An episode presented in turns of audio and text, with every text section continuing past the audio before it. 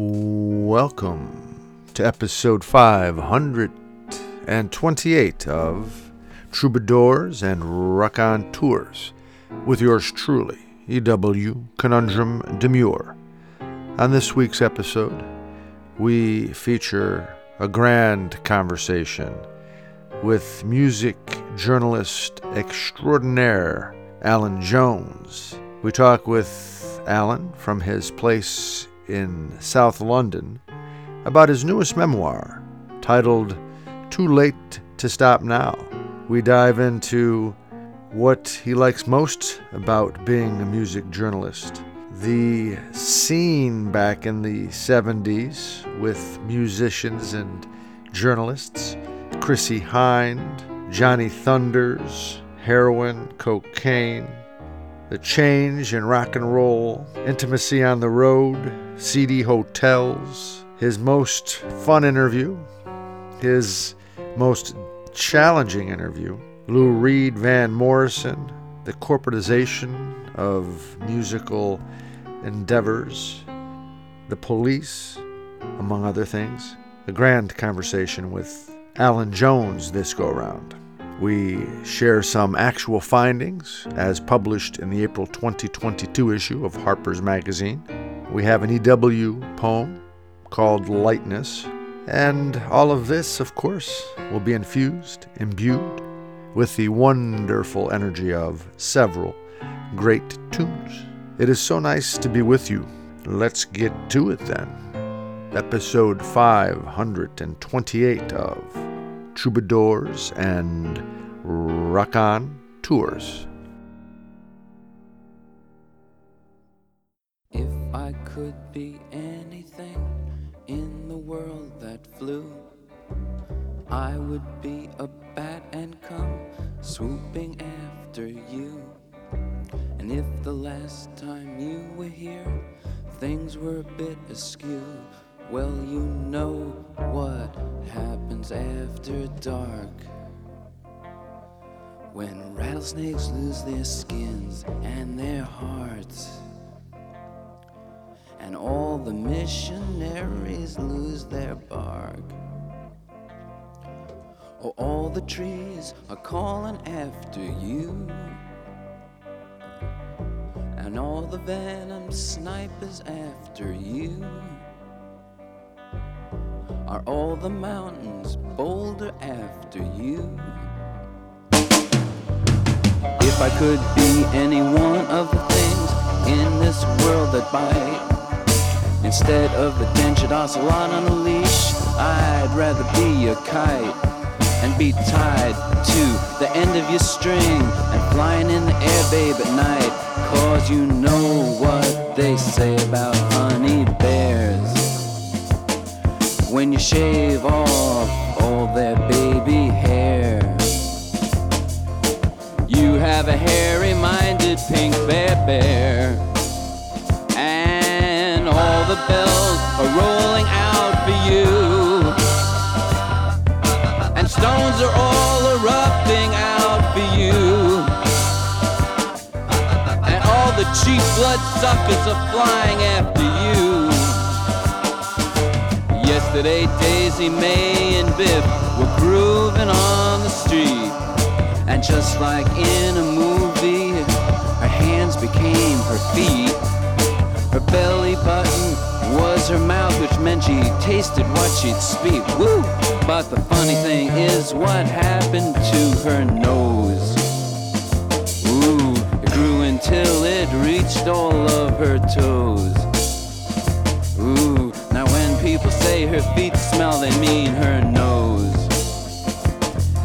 And curtains laced with diamonds dear for you, and all the Roman noblemen for you, and kingdoms, Christian soldiers dear for you, and melting ice-capped mountaintops for you. Oh, and knights and flaming silver robes for you, and bats that with a kiss turn prince for you.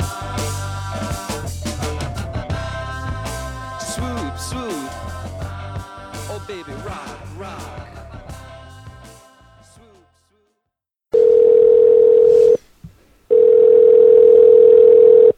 Hello, Allan Jones, is that you? Yes, it is. It's uh, nice to have you on Troubadours and Raconteurs yet again. I'm glad to be back. Thank you for asking me. Well, before we get started, let me share a little background with the listeners. Allan Jones is a British music journalist and editor. Following university, Allan took a job in the stockroom of Hatchard's on Piccadilly. While he was there, he applied for a writing job at highly acclaimed music weekly Melody Maker, with a letter that concluded with this statement: Melody Maker needs a bullet up its arse. I'm the gun, pull the trigger. He joined the staff in nineteen seventy-four and became editor ten years later. In nineteen ninety-seven, Mister Jones left Melody Maker to found and edit Uncut, a monthly magazine covering music and films. He was its editor until twenty fourteen. Allan wrote a column in Uncut for fifteen years titled Stop Me If You've Heard This One Before, based on his experiences as a music journalist in the nineteen seventies and eighties. A gilded time for the music press. His first memoir, Can't Stand Up From Falling Down, was published in August twenty seventeen. It shared stories from his column. His second memoir will be published in the U S this July. It's titled Too Late to Stop Now. In it, Allan Jones remembers a world that once was one of dark excess and excitement, outrageous deeds and extraordinary talent, featuring legends at both the beginnings and ends of their careers. Troubadours and Raconteurs is happy to have on the program once again Mister Allan Jones. Again, thank you, sir. And uh, just so the folks know, where are we talking with you from? Where are you sitting today? I'm sitting at my desk at my home in Twickenham in southwest London. Beautiful. Thank you. Thank you for uh, for taking time out. It's probably around, you know, just past uh, lunchtime there, what, about two o'clock or so? Yeah, exactly two o'clock. All right. Yeah, it's a little earlier here where I'm calling you from. Um, and I have a list of questions. I didn't share any of them with you. You don't need them. You're good on the fly. Here's the first one. Here's the first one. What do you love most about being a music journalist?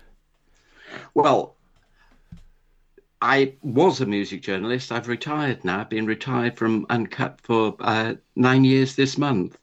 Um, I don't miss anything about the daily, daily routine of running a magazine anymore. Uh, what I do miss Uh, and miss greatly is the, the, the music scene that existed in the seventies and eighties when I was lucky enough to be a part of it as a staff writer on Melody Maker. Um, I mean, there was just so much music, so much excitement, uh, not weekly, but daily, hourly. Uh, things were happening all over the place. Uh, I, I was just privileged and, and surprised that I was, you know, a small part of it. Yeah, I could imagine as a, I mean, as a kid, you started in seventy-four, getting on fifty years ago, right? I mean, exactly, yes.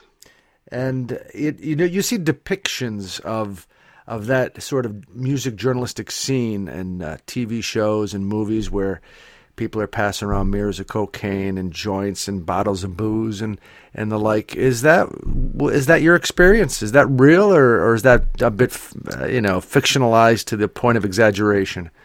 Well, if you're thinking of series like Vinyl, yep, uh, the I H B O am. series, I, I thought you might be. Um, I think I was one of the few people that actually enjoyed that series. Um I, I, it had no documentary value, but it, it evoked that time, I thought, really quite vividly. Um, there was a lot of cocaine about. Um, there was a lot of drinking. Um, that that's that was part of the the, the the kind of landscape at the time. If you went on a, on the road with a band, it was a rare occasion uh, that, you know, the tour manager didn't cut out lines of cocaine backstage. Uh, everybody tooted up before they went on stage, then partied afterwards. Um, I mean, that was just a regular thing that happened.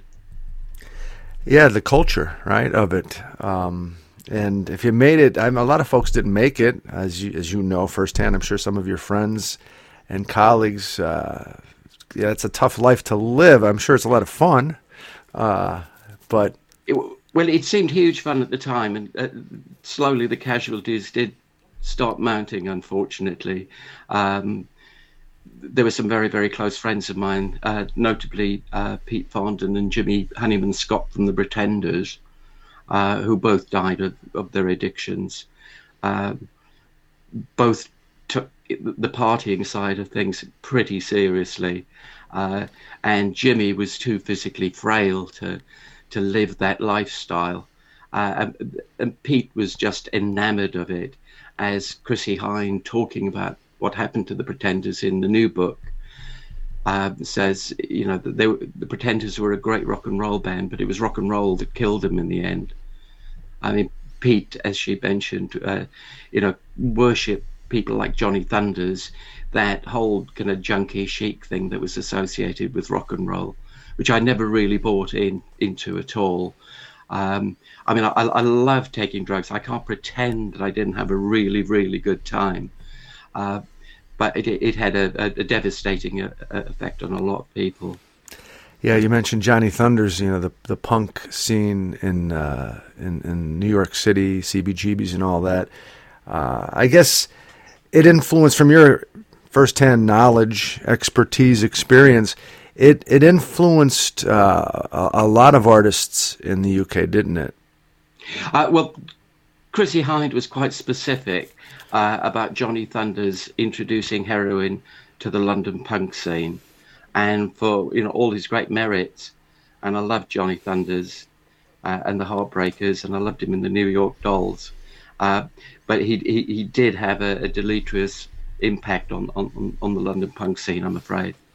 Yeah, yeah. From what little I know, and I'm I'm a huge fan of the Pretenders and Chrissie Hynde. Chrissie's originally from Ohio, and then she migrated yes. to to uh, England. I guess that's where she was more accepted. I don't know how that happened. Do you have any clue? I mean, you have interviewed her, I know, in the past. How, do, do you uh, recall how she ended up in in, uh, in the U K from Ohio?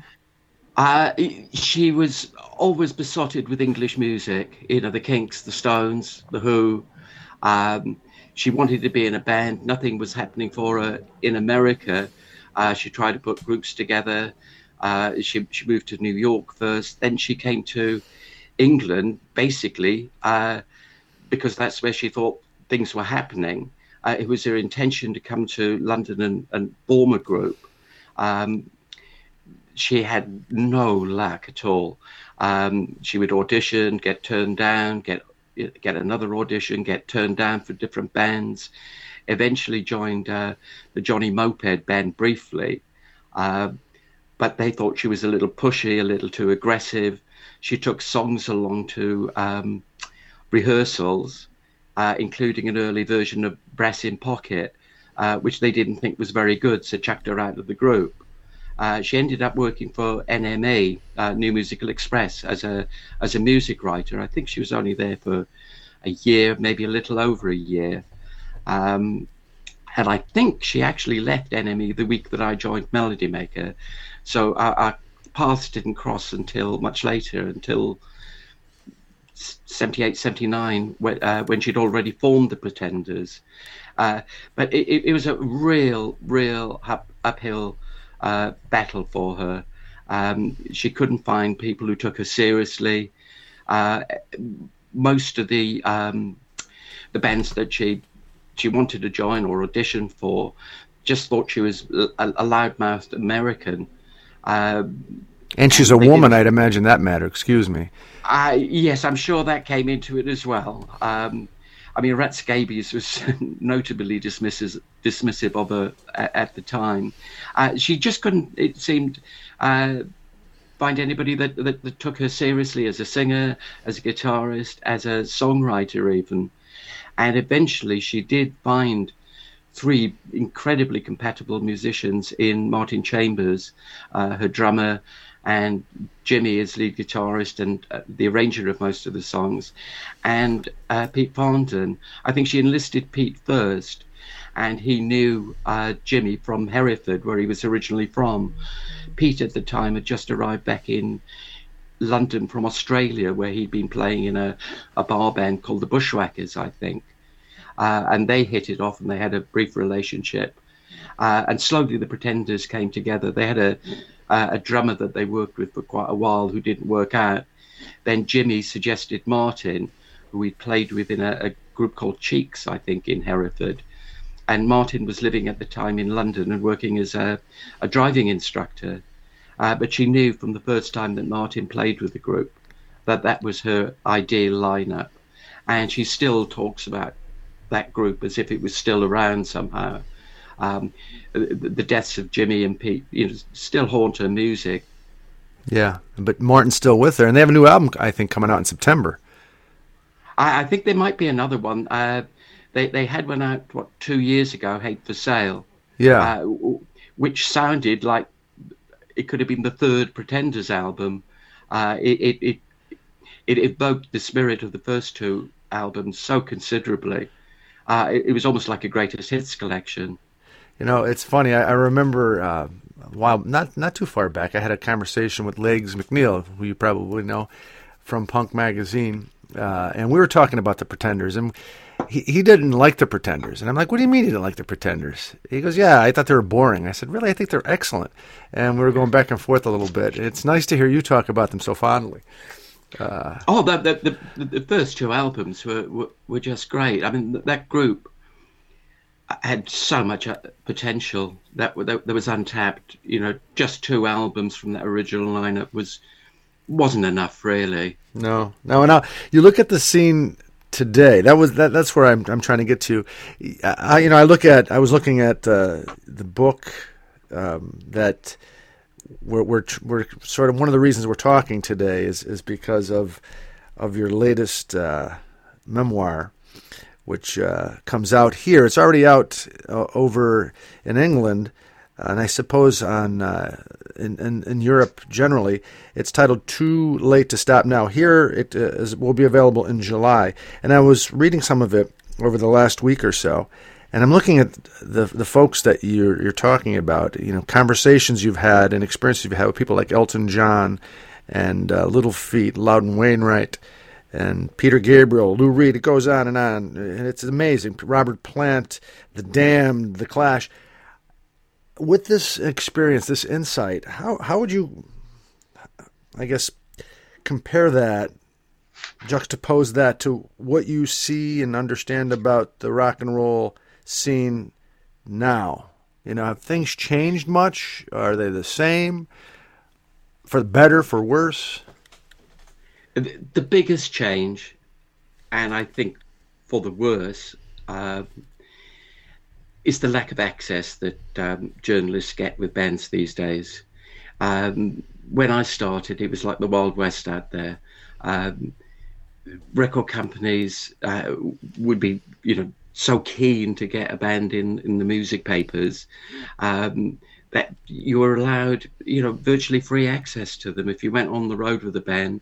Uh, I rarely travelled with uh, a press officer or anybody from the record company, with a few notable exceptions. Uh, you just joined in with the group. You were there with them. Uh, you travelled with them, stayed in the same hotels. You hung around backstage, uh, after show parties. Uh, you were with them all the time. And groups then were... were in many ways less guarded than they are now.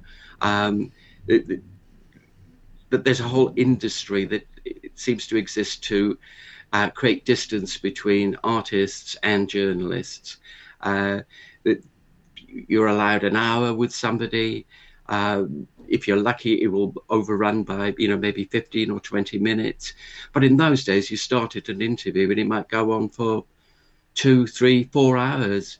Uh, until the person you were talking to uh, or yourself was, you know, exhausted, or all the questions being asked and hopefully answered. Um, th- th- there was no filter between band and journalist as, as there is today. Uh, and one of the consequences of uh, COVID and the uh, lockdowns uh, is that by sheer circumstance, uh, interviews had to be done via Zoom usually. And the record companies have ca- kind of carried that on. So there are less trips uh, to interview, uh, to go to America, say, to interview an artist in person. Um, it's all done remotely, which contributes to an even greater distance between subject and journalist. Yeah, it seems that it's too controlled, perhaps, or sanitized. Is I mean, why do you think that's the case? It's just more efficient, or is it the handlers, so to speak, the record companies don't want you to to get to know or see a foible or something, the, their artists? Yeah, well, I think uh, it, it's safety, really. Uh, if you go on the road with a band, or if you're just in a room with somebody, um, the unexpected can happen. And that usually terrifies, you know, P Rs and management. Uh, they don't want their artist getting involved in anything too controversial. You know, they, they wanted to be safe. They wanted to be controlled. They wanted to be homogenized. Um, you know, it's more than ever. It feels like, you know, a product is being sold.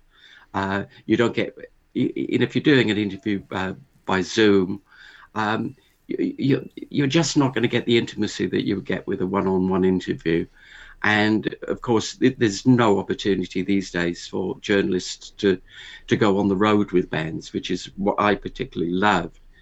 Um, documenting a tour, going to different cities, different gigs, different towns, meeting different people, seeing different reactions from different crowds to different groups.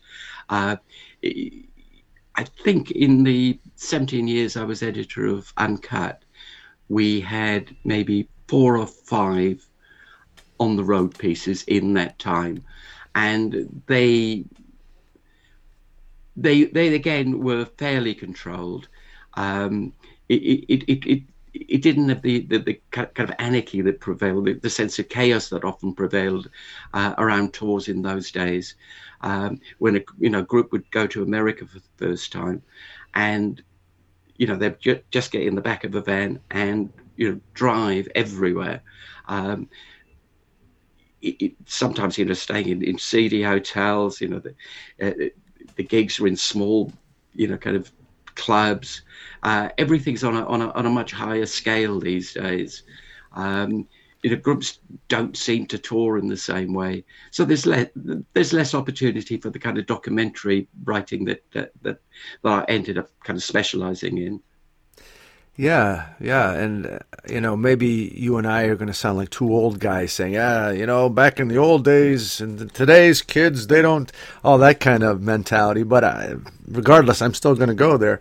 Uh, why don't today's artists, do you think, not say, you know, get away from me, Mister Business Person. I, I want to do what I want to do, and I'm going to have this person come with me, and we're going to hang out, and I'm going to share who I am, and, and we're going to have a real connection. Why don't you think artists rise up and tell those folks to back off?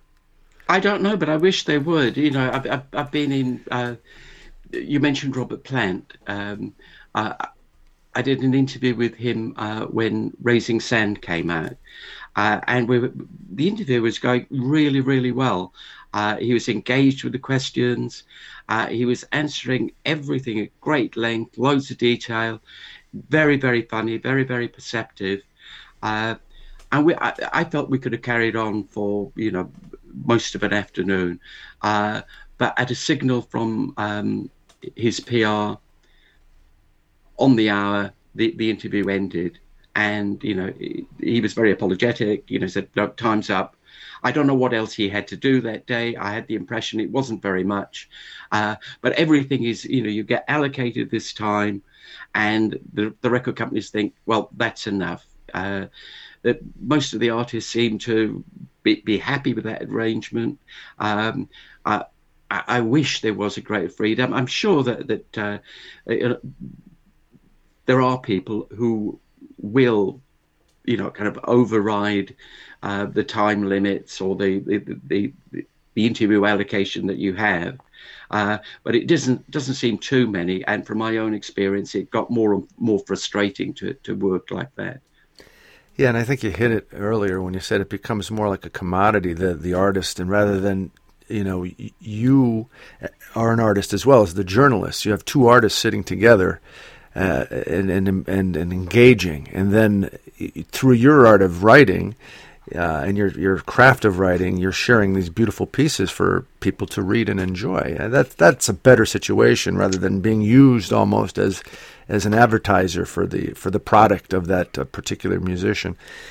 That's you know, but that's the corporatization of everything, and you know, I don't want to go down that road too too far and, and start, uh, uh, you know, proselytizing, so I'll stop now. But uh, how about um, this? This is kind of connected.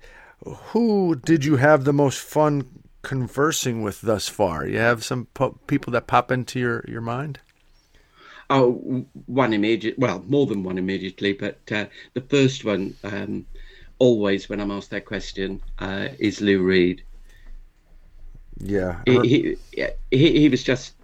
I mean, I was a, a huge Velvet Underground fan, huge fan of Lou's work. You know, Cale's solo work, Nico's solo work. Uh, I was besotted, but with with everything about the Velvet Underground. Um, so I was thrilled to meet him, and I was, you know, quite aware of his reputation for, you know, vers- virtually eviscerating every journalist who tried to interview him. uh, but I, I somehow really got on with him. He, he seemed to take a real shine to me, um, and he, he was so enlightening uh, about everything that I asked him. Uh, the first time I, I, I interviewed him, I was given a list of questions that uh, uh, I wasn't to ask. Uh, I, I was told not to ask him about the Velvet Underground, Andy Warhol, John Cale, Nico. Uh, don't mention Metal Machine Music. Don't mention Berlin. Don't mention David Bowie. Definitely don't mention Trans- uh, Transformer or Walk on the Wild Side. The list rather went on. Uh, and I thought, well, you know, this may be the only opportunity I'm ever going to get to not only meet, but actually speak to Lou Reed. So I just ignored um, the, the instructions that I'd been given and dived straight in with questions about the Velvet Underground. And Lou answered them all unhesitatingly in loads of detail. And I've got to say, he was just the funniest person I've ever met. Yeah, absolutely hilarious. I mean, he was scathing. He had a scalding tongue, um, but he every moment with him was just exciting.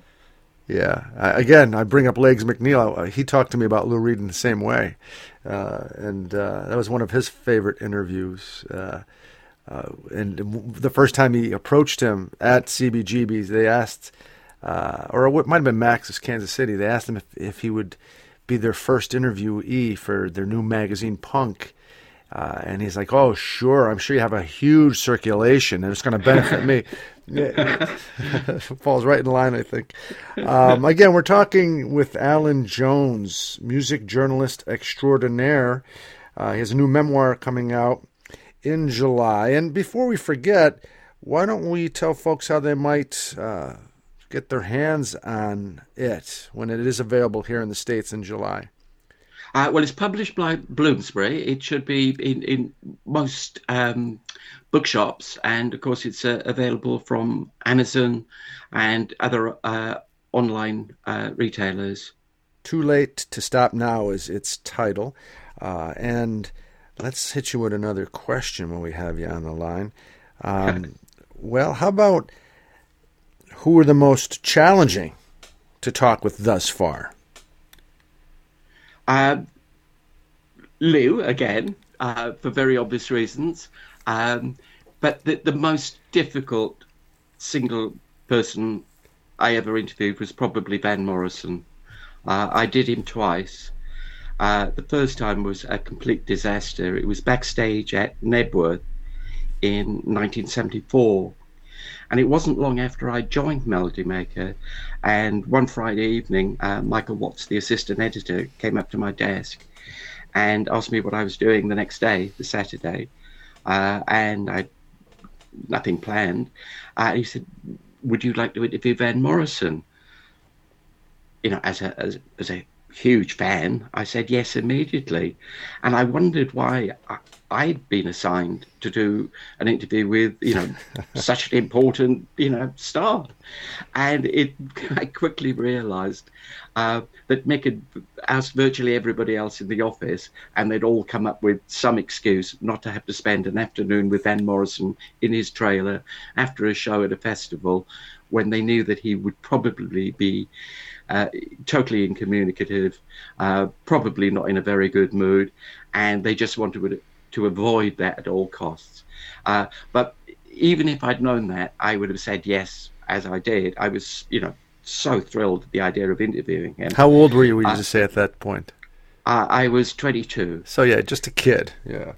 Uh, just a kid, yeah. And, of course, I, I prior to joining Melody Maker, I had no journalistic experience at all. I uh, never interviewed anybody. I was thrown in, you know, the, the deep end, really, as soon as I joined. You know, the very first week, there was no sort of training course that they sent you on. Um, you, you know, you just gained the experience by doing the job. And with Van, um, there had been a story in Melody Maker uh, that very week, I think, about a riot at a gig, uh, one of his concerts in Italy, I think, uh, which he... Uh, claimed had, had got everything about what happened totally wrong. Uh, and I tried to explain that it had nothing to do with me. I wasn't on the news desk. Uh, I, I, didn't, I hadn't even read this particular story. Uh, but since I was from Melody Maker, I must have been somehow responsible or shared some complicity in this erroneous story. And I couldn't get him off the subject for ages. Uh, he just sat there glaring at me and, and smacking a, a, a, a can of a soft drink or a beer uh, against the metal rim of the desk. It was just this kind of just constant smack, smack, smack, smack, and him glaring. Um, and he just, he, he didn't answer anything. I couldn't get, uh, you know, a, a, more than a, a kind of a nod from him or a grunt. Uh, it was just really hard work. And, and after about twenty, twenty-five minutes, I just said, look, you know, you're wasting my time. I'm probably wasting yours. I'm just going to go. So I walked to the door, and I don't think he'd actually had, had anybody uh, walk out on him before. uh, so he called me back, uh, and he said, let's start again. You know, we, we, we obviously haven't, you know, kind of started off on quite the right foot. So I asked him another question, and he just glared at me again and said, where are these questions coming from? And I, I, I just, you know, rather weakly said, you know, from, you know, years of loving your music. And he said, do you think I really care? And I said, obviously not. So that time I just packed everything up and, and walked out on him. He, he said, do you think I really care that you love my music? Yeah. I mean, n- nothing was relevant to him. You wow. know. Um, He just kind of brushed me off. Um, he was obviously in some foul mood. Uh, I did him again. Um, it was almost ten years later. Um, and at that time, I did get a lot more out of him. Uh, he he was much more responsive. And uh, after the initial sort of curt replies to, to questions, he seemed to relax a little and became a, you know, a lot more expensive. And I thought, God, this is going really, really well. And he was in the middle of talking about something, uh, his younger days in Belfast, I think. And it was ju- just going into very evocative detail. And it, almost mid-sentence, he just looked at me and said, that's it, interview's over. And I, I, what have I said? What I, you know, I, I'd just been listening to him at that point. I hadn't made any kind of, you know, kind of facetious comment or a provocative comment that it might have, you know, caused him to, to want to uh, call a halt to the interview. But it turned out that my hour with him was up. Uh, there wasn't a clock in the room. I had noticed that he wasn't even wearing a watch, but he knew exactly when the hour was up. And as he announced that the interview was over, there was a knock on the door. And his manager, who was a friend of mine, um, called Kellogg's, who used to work for Stiff Records. I, I can't remember how he'd ended up uh, managing Van, uh, but he'd actually got me the interview with him. Anyway, Kellogg's came in and said, you know, sorry, the interview's over. He'd been outside uh, taking note of the time. And as we were walking out, I said, yeah, how did he know that the hour was up? He said, it's just an instinct instilled in him from years of performing. If Ben plays a gig and he's booked for an hour, that's what he's paid for. Anything over, he's not getting paid for. So, you know, I've heard from uh, a friend of mine, um, a drummer called Bobby Irwin, um, who most famously uh, has worked with Nick Lowe, also worked uh, with Ben for, for many years. And I used to see Bobby a lot. And he once told me that um, at one recent show that they played, Van had suddenly decided he wanted to play um, Almost Independence Day, which is a song that uh, I don't think he's played that many times live. And Bobby said he was building up it just gloriously. It was climax after climax. You know what Van's like, and his music, mm-hmm. the way that his music evolves. It's beautiful. And, you know, Bobby thought, God, this is going to be one of the best things I've ever played behind. And halfway through a line in the song, Van indicated that it was over and just walked off stage. The hour was up. Jeez. And it didn't didn't matter where he might next have taken that performance. It was just immediately curtailed. He'd done his contracted hour, all that he'd been paid for, and was off stage before anybody knew what he was doing. Wow. That's odd, isn't it? I mean, he seems like such a uh, an intense artist, but also a very, uh, very uh, sort of, I don't know, rigid, pragmatic business person at the same time. Well, I think Van knows what he's worth. And if somebody's paid him for an hour, he's glad to pay, you know, play for that hour. If they want any more songs, you know, they have to pay him a bit extra. Yeah, I guess so. I mean, I think I think that's the way he works. It all goes back to, to Van's uh, profound and long-lasting feeling that at serial uh, points in his career, you know, he's been ripped off by the music business. Yeah, that's probably right. Um, well, here's the last question. This is great insight, Allan, by the way. I'm really loving this. Thank you for talking with us here on Troubadours and Raconteurs. Here's this. This is kind of, uh, I don't know, let's see where you see how you process this one. Where do you think the art, the verve, comes from with the artists? And where do you think it goes? Gosh. I'm not sure how I can, I can answer that succinctly. Uh, I mean, it depends, you know, on, on the artist, where they draw their inspiration from, what their ambitions are. Um, there there is some um, who just want the opportunity to make music. I think Chrissie Hynde would be a classic example of that. Her ambition was to just be in a band, a good little rock and roll band. Uh, and I think she would have been much happier, and the Pretenders would have lasted a lot longer if they hadn't become so successful so incredibly quickly. Uh, I mean, they went from nothing to having huge hits. I mean, the uh, the first couple of singles didn't do too well. They, they were they were modest hits, and they, you know, uh, Stop Your Sobbing and Kid got them a lot of attention, uh, but didn't immediately translate into record sales.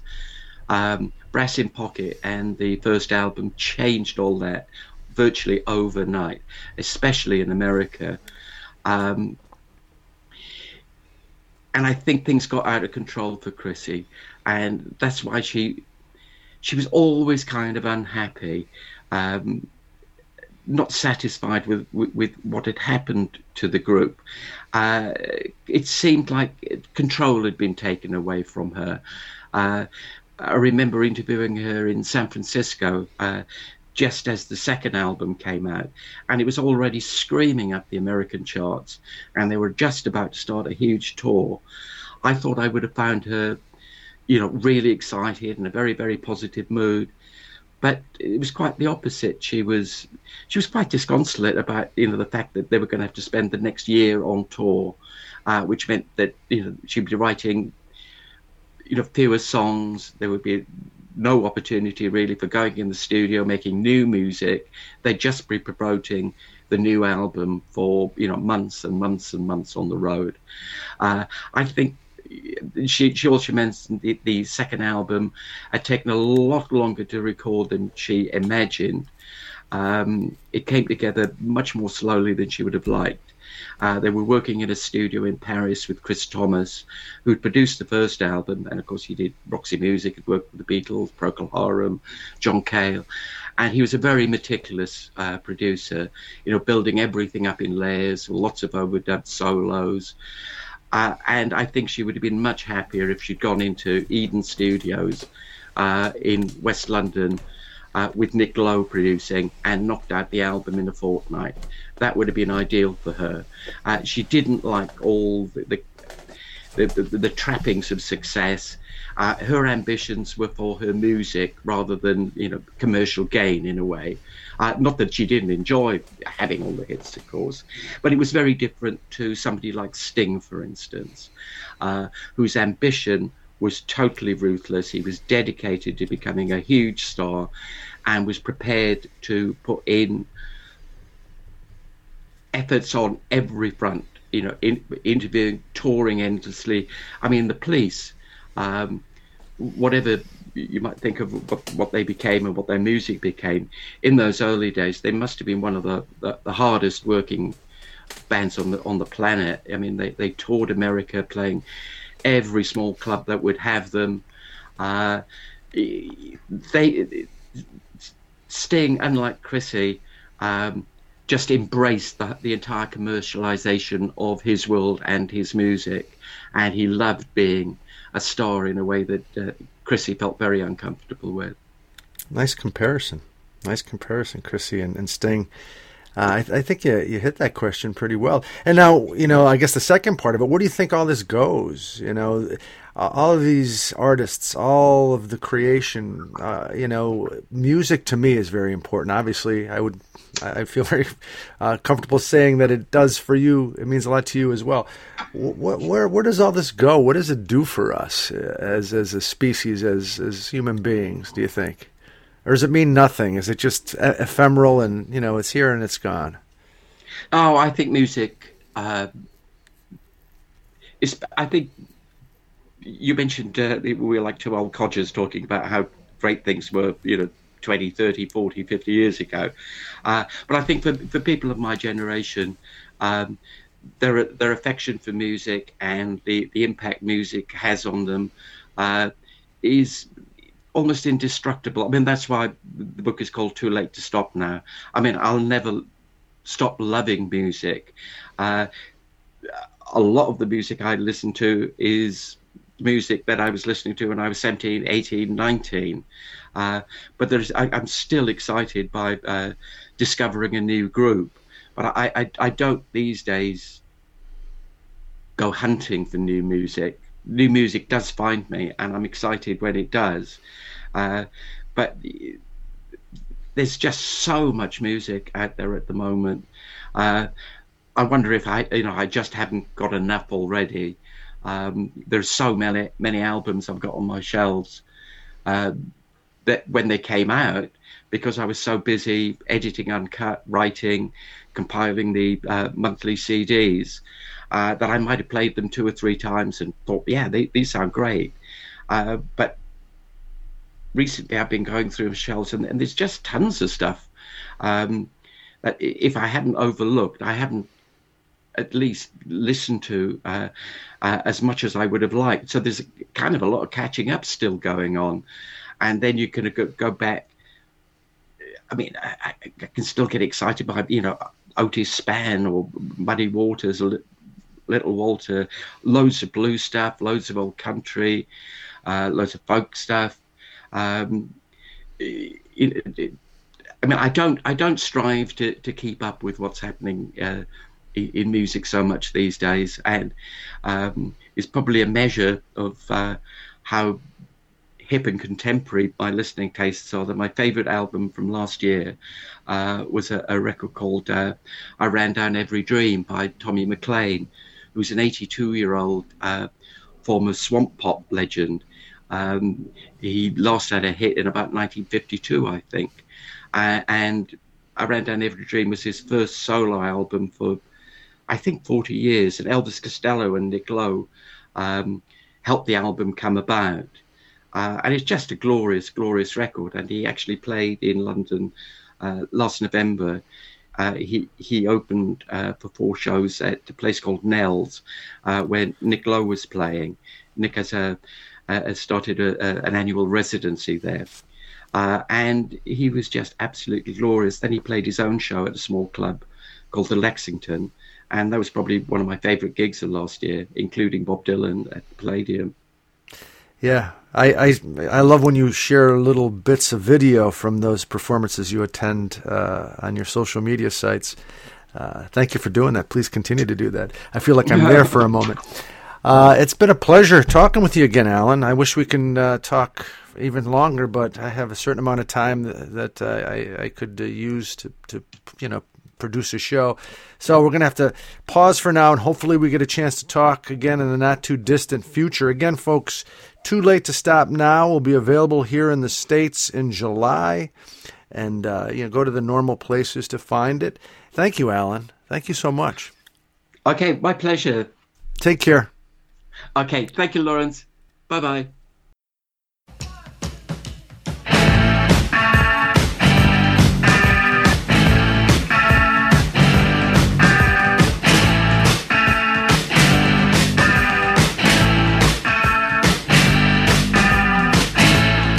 Now the reason we're here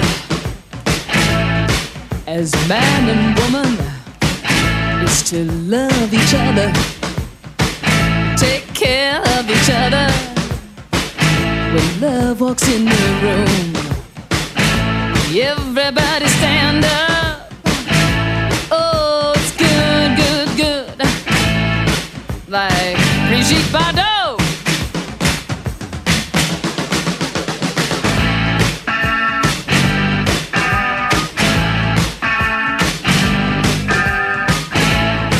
Now look at the people in the streets, in the bars. We are all of us in the gutter. Some of us are looking at the stars. Look round the room. Life is unkind.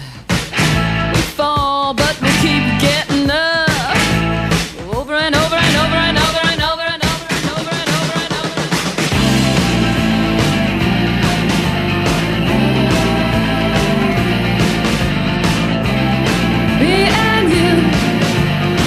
Every night, every day, we'll be together, always this way. Your eyes are blue, like the heavens above. Talk to me, darling, with a message of love.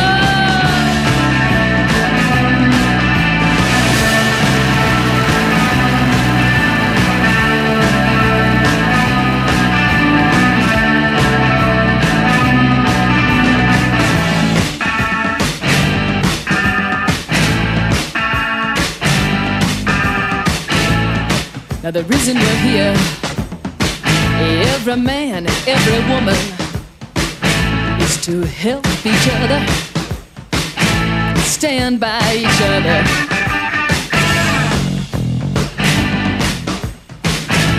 When love walks in the room, everybody stand up. Oh, it's good, good, good. Say I love you, I love you, I love you, I love you, I love you, I love you.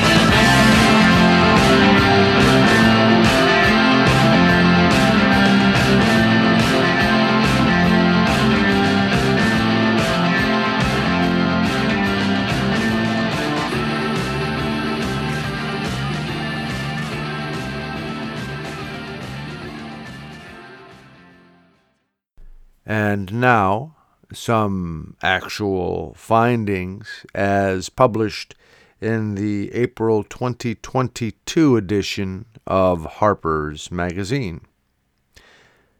A global study of one thousand five hundred fifty-four regions from nineteen seventy-nine to twenty nineteen found that heavy rainfall dampens economic growth.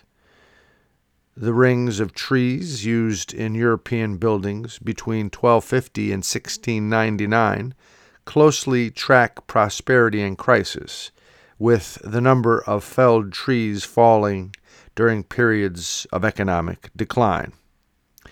Medieval war horses were the size of modern ponies, and wild ass-donkey hybrids used for travel and war in Mesopotamia were presumed to be the prized kungas of Ur funerary avenues, lined with wedge-tailed pendants and infilled ringed cairns, which are among the dry stone Holocene monuments known to the Bedouin as, quote, the works of the old men, emanate from the Khaybar oasis.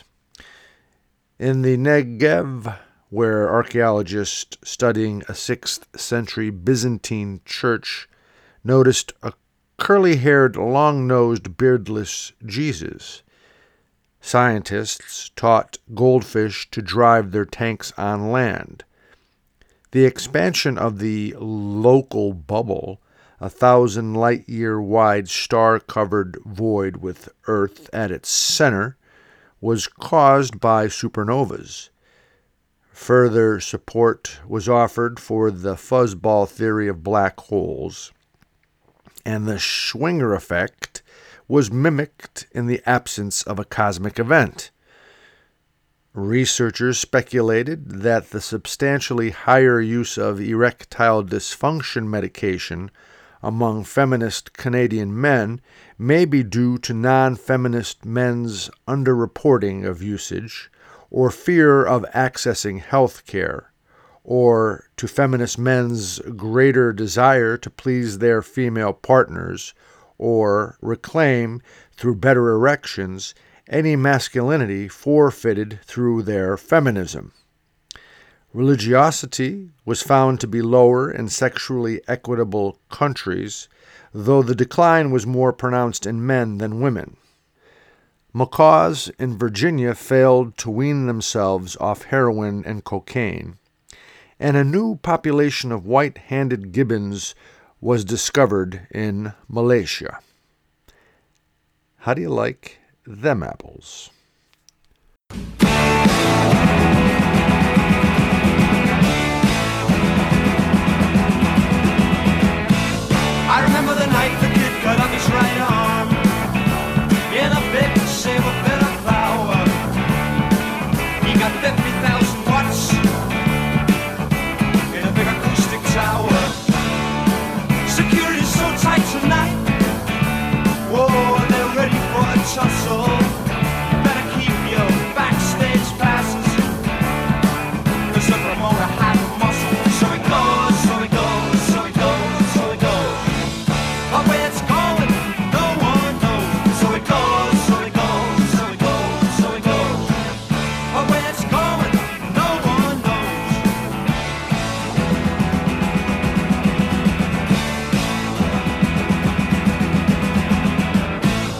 In the tall buildings at the head of all nations, worthy men from Spain and Siam. All their discussions with the Russians, but they still went ahead and beat over the plan. Now up jumped the U S representative. He's the one with the tired eyes. seven forty-seven foot in midnight condition, flying back from the beach, getting mission. So it goes, so it goes, so it goes, so it goes. But where it's going, no one knows. So it goes, so it goes, so it goes, so it goes. But where it's going, no one knows.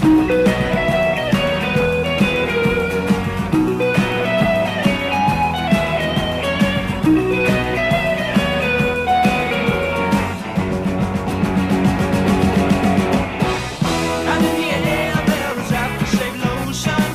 Everywhere got a snake impression.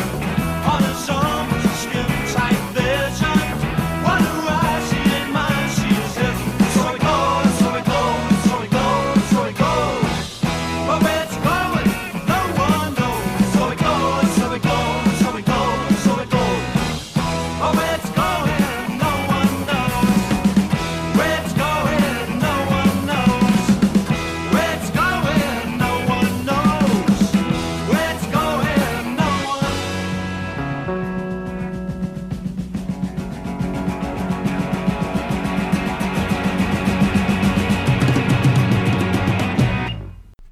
Lightness. Moccasins and flip-flops, marijuana, wine, and mirrors with white, powdery residue, stimulated men and women, two by two, high heels and burgundy suede shoes, a loft in the village, a country home, with real shutters, a farm with corn crops through the trees, romantic walks in the sunlight, a sweet breeze, affection and love, the birds and the bees.